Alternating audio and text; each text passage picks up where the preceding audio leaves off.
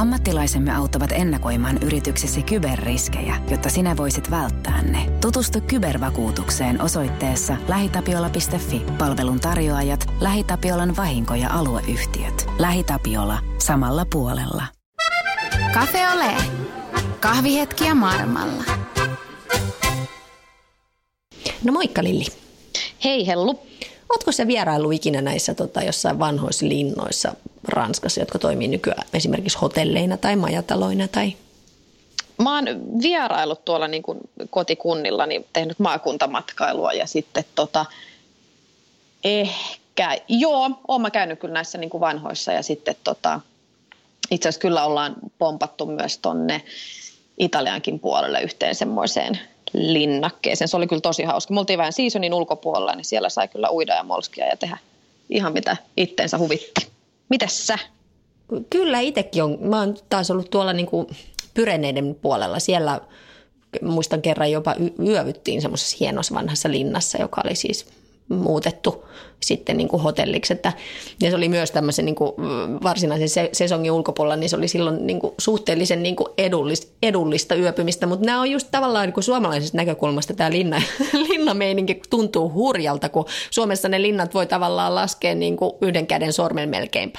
On niin kuin mm. Olavin linnaa ja Turun linnaa ja Suomen linna ja siinä ne sitten olikin. mutta, siis, mutta siis tuolla Italiassa ja Ranskassa, niin siis perheillä on näitä. Siis varakkailla aatelisilla perheillä voi olla mm. linnoja ja, ja tota, niitä myös on myynnissä silloin tällöin täällä Ranskassa, koska ne, niitä on hirveän kallis ylläpitää.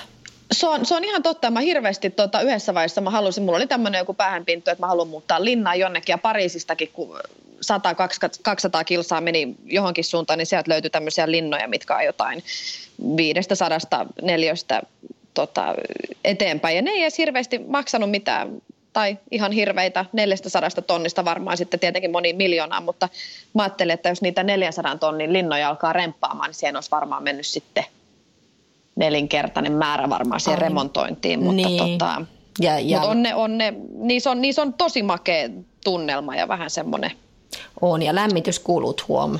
Täälläkin on ne kylmä, on, ne on aikamoisia. Mutta musta oli sen takia kiinni, koska tätä aina miettii, että minkälaista olisi asua linnassa, niin kiva jutella nyt siis Tuijan kanssa, joka on, on, on tämmöisessä linnassa töissä ja asunutkin Italiassa.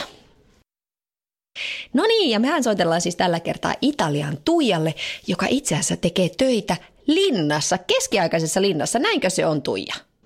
Joo, sanotaan, että vieläkin melkein vanhempi, että vanhin osa linnasta on 1200-luvulta, jolloin se oli niin kuin linnoitus, että tässä oli vain matala, niin sanotusti matala linnoitus ja torni, vartiotorni. Ja sitten vuosisatojen äh, saatossa on rakennettu aina kerroksia enemmän tuonne 1600-1700-luvulle. Silloin on saanut tämä linna niin kuin tämän nykyisen muotonsa. Saanko jatkokysymyksiin kysyä, että mitä tarkoittaa työnteko linnassa? Se ei siis enää ole mikään ritarilinna, vaan onko se siis hotelli vai mikä se on? Kerro. Sanotaan, että tämä on äh, niin kuin osaksi hotelli. Meillä on 12 huonetta ja sviittiä äh, ja osaksi yksityinen. Että tämä, äh, mun pomoni on mm, omistaja omistaja tässä linnassa, yksi omistajista. Ja heille kuuluu tämä linna vuodelta 1643, mutta tämä oli niin, kuin niin sanotusti niin kuin mökki. että on niin kuin se varsinainen palatso on Rooman keskustassa. Okei, kuulostaa. Ja, joo, ja sitten vielä toinen linna Piemontessa, että mennään se, sillä tavalla. Niin justiinsa, ymmärrän, joo. joo. Ja he on aatelinen perhe, että mun, mun pomoni on markiisi ja myös hänen isänsä asuu tässä linnassa. Hän on sitten se vanha markiisi. Wow, kuulostaa, kuulostaa todella hienolta. Mitä tota, mikä Tuija sun työkuva on siellä, siellä linnassa? No, mun työkuvani, voisi nyt sanoa, että on äh, pomoni oikea käsi ja luottohenkilö, mutta mä tein niin kuin niin sanotusti kaikkea, että ihan normaalia hotellityötä, niin sanotusti check-in, check-out, pidän yhteyttä meidän vieraisiin, jos niin kuin viesteinä, meileinä puheluina, kun mä puhun kuitenkin muutamaa kieltä. Ja sitten mä oon vastuussa myös niin sanotusti tuosta gastronomian puolesta, että suunnittelen ruokalistat. Teen ruokaakin joskus, jos sattuu mielelläni. Ja sitten markkinointia, organisoin tapahtumia. Meillä on täällä silloin tällöin konsertteja, taidenäyttelyitä ja yleensä yhdistetään niihin sitten joku illallinen tai lounas. Ei, siis ihan kuin sadusta, kun kuuntelee. Mm. Markiisin kanssa tehdään linnassa hommia ja, joo, joo. ja kuunnellaan konsertteja. Täytyykin mainostaa Markisia, että hän on nuori vielä ja sinkku. Jaha, jaha. Lilli, Lilli. Min, mä oon täällä heti, joo, räntäsateesta Italian, kyllä, kiitos. joo. mutta hei, tämä pitää siis, mä haluaisin tässä vielä jutella, puhun nyt siis äh, sun elämästä, kun, kun siis puhun sun kanssa, niin se kuulostaa täysin niin kuin sä olisit eilen Suomesta lähtenyt, mutta oikeasti kyse ei ole siitä, vaan sä oot elänyt tosi monipuolisen elämän monissa eri maissa, ilmeisesti jo nuoruudessa lähtenyt Suomesta aikoinaan pois. Joo. Kerrotko vähän tästä matkasta Joo. Italiaan, joka on päätynyt Italiaan? Joo, mä oon niin kuin loppujen lopuksi elänyt vain 16 vuotta Suomessa, eli noin 38 vuotta olen nyt ulkomailla liikenteessä. Ja mm, sanotaan, että no, ensimmäinen ulkomaan kokemus oli, olin vanhempieni kanssa tai perheeni kanssa Saudi-Arabiassa kaksi vuotta. Isäni oli siellä töissä. Sitten oli vaihto-oppilaana USAssa, aupairina Sveitsissä. Sitten tulin opiskelemaan Italiaan, niin kuin ensimmäistä kertaa Italian 80-luvulla ja jäin sitten kymmeneksi vuodeksi. Opiskelin Milanossa viisi vuotta ja olin sitten Perugiassa, niin Keski-Italiassa suunnittelijana töissä viisi vuotta. Ja sitten matka jatkui Saksaan, kun mun silloin tuleva mieheni oli saksalais-italialainen. Me tutustuttiin Italiassa ja lähdin sitten hänen mukanaan Saksaan ja siellä vierähti aika äkkiä 21 vuotta. Oho. Joo, ja nyt, nyt on sitten taas kaksi vuotta Italiassa, että kaksi vuotta sitten sain mahdollisuuden muuttaa tänne ja se oli oikeastaan kyllä mun toive ihan siitä ensimmäisestä päivästä alkaen Saksassa, täytyy sanoa. Mitä tota, eli, eli niin. kaipaus aina Italiaan kyllä. Mm. Mitä niin kuin tapahtui tämän niin kuin Saksan aikana sitten, että jos siellä 21 vuotta viettää, viettää öö, niin mitä tota, joo, no, miksi Italian siellä, takaisin? Öö, joo, no sanotaan, että Saksassa mä olin sitten töissä kanssa suunnittelijana Münchenissä. Ja sitten kun lapset tuli, perustin putiikin. Mulla oli sitten putiikki ja mä tein vielä mittatilaustöitä. Ja jossain vaiheessa niitä oli kaksikin. Ja lapset kasvoi ja me erottiin, mutta mä silloin sitten jäin, päätin vielä jäädä, jäädä Saksaan siinä vaiheessa ihan lasten takia. Ja sitten sanotaan, että mulla oli aina kanssa sellainen toive, että äh, joskus sitten eläkkeellä pieni bed and breakfast Italiassa, juu, olisi ihanaa. Äh, ja sitten tulikin tämä sanotaan tämä tilaisuus, se tuli niin kuin vähän aikaisemmin kuin, kuin mun suunnitelmani oli, mutta sitten ajattelin, oli siinä just semmoinen viisikymppinen, niin ajattelin, että jos ja kun, niin nyt voit muuttaa elämääsi vielä, niin kuin, vielä seuraavan elämän. Mä tein 30 vuotta kuitenkin niitä muotihommia aina mielelläni, aivan ihanaa, mutta oli tämä toinenkin, sanotaan tämä tämmöinen kiinnostuksen puoli, justiin tämä sanotaan, sanotaan nyt hotellitoiminta, mm. eli ja justiin tämmöinen organisointi ja selleen. Ja se tilaisuus tuli ja otin sitten siitä kiinni ja jätin kaiken niin sanotusti. Muutin tänne kymmenen pahvilaatikon kanssa tai muuttolaatikon kanssa. Ja lapset oli siinä vaiheessa sen verran isoja, että uskalsit heidät sitten Saksaan jättää, Joo. eikö vai? Joo, sanotaan, että mun tyttäreni oli vielä vähän, vähän liian nuori niin sanotusti, että hänellä puuttu vielä viimeinen lukiovuosi, mutta hän oli se ensimmäinen henkilö, jonka kanssa tästä puhuin ja ilman hänen siunaustaan en olisi lähtenyt, olisin sitten odottanut. Mutta tätä mm, tätä tilaisuutta ei varmaan olisi sitten enää tullut. Sä puhut tilaisuudesta. Sulle siis, sä olit ilmeisesti, mä oon vähän taustatyötä tehnyt, niin kävi niin siis, että olit Italiassa lomalla ja kävit täällä hotellissa useamman kerran ja sinulle tarjottiin sieltä töitä. Näinkö se kävi? Joo, niin se suurin piirtein kävi, että ihan sattumalta, ihan summamutikassa varattu hotelli ihan yhdeksi yöpymiseksi matkalla Roomaan kerran. Ö, mutta sitten sattui niin, että me jätettiin, unohdettiin kaikki. Me unohdettiin ottaa meidän passit mukaan ja tämä Jovan Giorgio unohti antaa ne meille mukaan. Niin sitten viikon jälkeen meidän oli niin kuin paluumatkalla sitten tultava tästä tästä tänne taas käymään ja siinä alettiin vähän puhua enemmän ja nähtiin oikein todella, että kuinka kaunis paikka tämä on ja tämä seutu yleensäkin, vaikka seudun kyllä jo tunsin.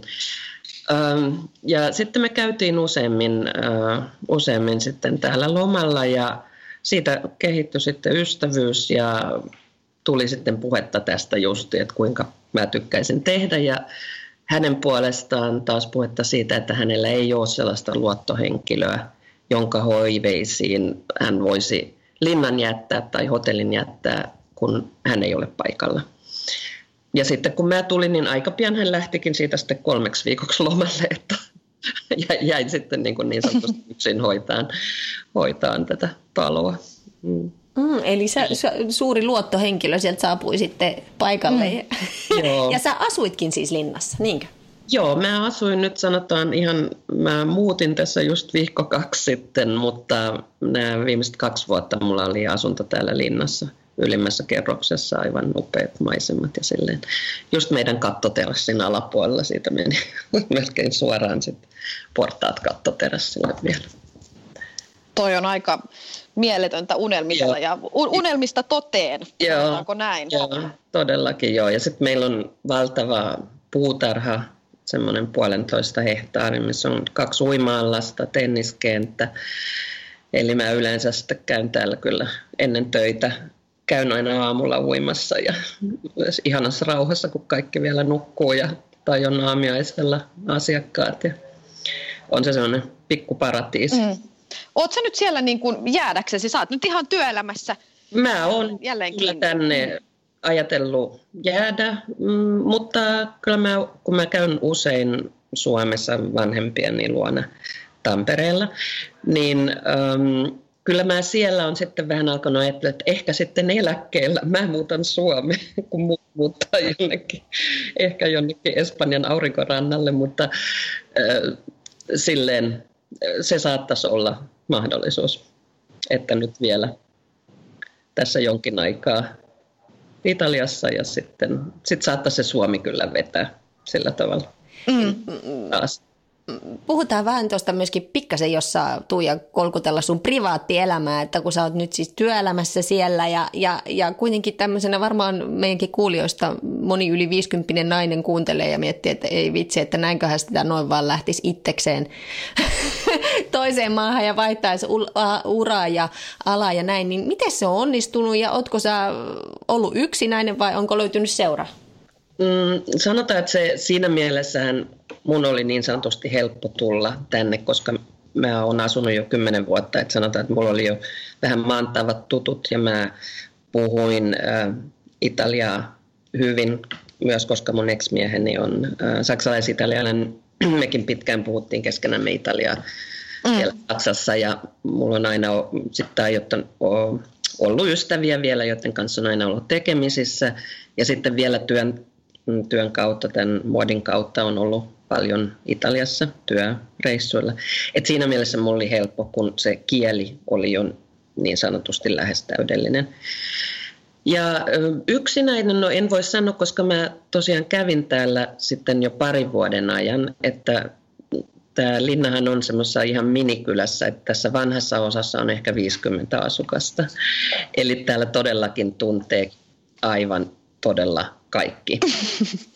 Ja siinä oli sitten tullut jo semmoisia joka tapauksessa tuttavuussuhteita ja sitten tämä ystävyys myös Jovan Georgion kanssa ja hänen perheensä kanssa, että olin tässä niin kuin, ja olen vieläkin niin kuin jonkinlaisena perheenjäsenenä.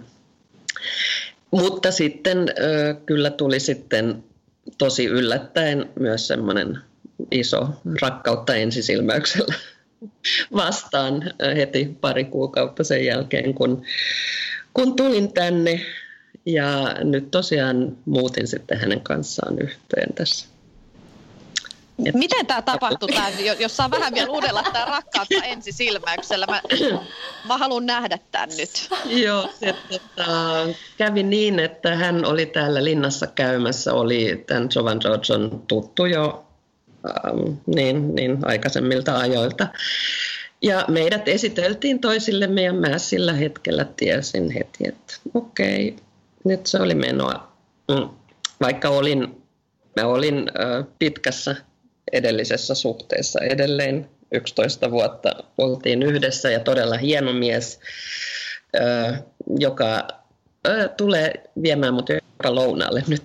Hän asuu, asuu Saksassa matkalla Roomaan ja pysähtyy tässä ja mennään lounaalle. Että meillä on onneksi todella hyvät välit edelleen toistemme kanssa. Ollaan tosi hyviä ystäviä ja tehdään vielä jopa töitä yhdessä, koska mä, mä on vielä niin kuin project managerina, managerina ähm, noissa EU-projekteissa, joita hänen firmansa hoitaa Saksasta ja niin sen takia meillä on sitten muutakin tekemistä toistemme kanssa. Toi mun mielestä, sä oot uskaltanut lähteä ja sä sanoit, että yksi niistä sun motoista on semmoinen, että pitää varoa mitä, mitä toivoo. Onko sulla, se, onko sulla sellainen olo, että sulla on nämä toiveet, joita sä oot elämässä aikana niin kuin itsellesi tai itse asettanut, niin ovat niin kuin toi, toteutuneet? On, Todellakin, mun täytyy sanoa, mutta ne on ollut kyllä onneksi ehkä sitten semmoisia toiveita, että ei se niin, kuin niin kamalaa ole, kun ne toteutuu. niin, että ei haittaa. On ollut hienoa. mutta sillä hetkellä kyllä sitten ne saattaa tulla tosiaan yllättäen ja vähän aikaisemmin ja vähän eri muodossa. Ö, mutta että sanotaan, että on ollut onnekas, että olen saanut esimerkiksi aina tehdä työtä, mistä tykkäsin, mikä ei tietysti valitettavasti monille ole mahdollista, että just tämä muotiala, niin mä voin sanoa, että mä jostain 10-12-vuotiaasta asti sekin oli mulle ihan selvä, että musta tulee suunnittelija. Ja sitten äh, sit kun sanotaan, äh, kun valmistuin ylioppilaaksi ja oli aika lähteä opiskeleen, niin äh, sanotaan, että silloin varmaan Armaani teki niin kuin ensimmäisiä kokoelmiaan ja mä ihan rakastuin tähän tyyliin. Ja sitten mä sanoin, että okei, jos mä opiskelen muotisuunnittelua, niin mun täytyy mennä tonne, missä toi mies on. Ja hän oli Milanossa. Ja mä menin Milanoon ja katselin siellä niitä kouluja ja mm, kävin, siellä oli jonkinlaista pääsykokeekin. Ja äh, sitten valitsin sen koulun, mutta siinä oli vain se pikku ongelma, että mä en Italiaa osannut. Että sitten mun piti nyt vielä sitten opetella se Italiakin ennen kuin aloitin sitten opiskelut kun siellä oli vain opetus italiaksi. Mutta sanotaan, että niin, ne on kaikki ollut tämmöisiä toiveita ja ne on toteutunut, mutta on ne tietysti toteutunut senkin takia, sitten, kun mä oon niin tehnyt töitä niitä. Niin, mm. Mm. Mutta silleen, että mä oon aika, no ehkä semmoinen päämäärän, että asetan jonkun päämääräksi, niin, niin kuin tämä oli nyt tämä Itali- Italiassa opiskelu ilman, että edes osasin Italiaa, enkä ollut varmaan läpi kulkumatkalla joskus Italiassa käynyt. Niin, mutta kaikki sekin hyvin meni. Mm. Jos on jotain niin kuin muuta kuin päättäväisyys tai päämäärä siitä, mm. sitä kohti painetaan, niin millaisia muita tota, vinkkejä sä antaisit semmoiselle, sanotaanko nyt semmoiselle viisikymppiselle plus, joka on viettää aikaansa Suomessa ja lapset alkaa lentää pesästä tai on jo lentänyt ja miettii, että mitä tekisi, niin mistä sitä niinku rohkeutta, mistä sä kerät sen kaiken rohkeuden vaan lähteä ja mennä? Öö, mä varmaan siitä, että mä oon hirveän optimistinen, optimistinen, että mä kyllä ajattelen aina, että jotenkin, että elämä kantaa. Mutta tosiaan, että helpottihan niin kuin tätäkin muuttoa justiin tämä kielen, kielen osaaminen ja sanotaan, että oli, mulla oli jo tätä verkostoa täällä ystäviä ja sillä tavalla, niin mm. se ei nyt ollut ihan semmoinen hyppy kylmään veteen. Ja sitten tietysti se, että oli työpaikka tiedossa, että mm, eihän sitä ihan, ihan tyhjän päälle voi lähteä, että se olisi aika, aika uhkarohkeata. Mm. Mm. Mutta jos, jos ajatellaan, että kielitaitokin löytyy, niin se on niin kuin se positiivinen mieli ja se ajatus, että kyllä tämä elämä kantaa ja Kyllä mä uskon ja sitten niin sanotusti, että aina pääsee takaisinkin, että eihän, jos ei, jos ei se jotenkin onnistu se projekti, niin se voi jättääkin. Täytyy olla sitten taas rohkeus siihenkin, että okei, okay, tämä nyt ei mennyt niin kuin piti ja tosiaan, että takaisinkin sitten voi.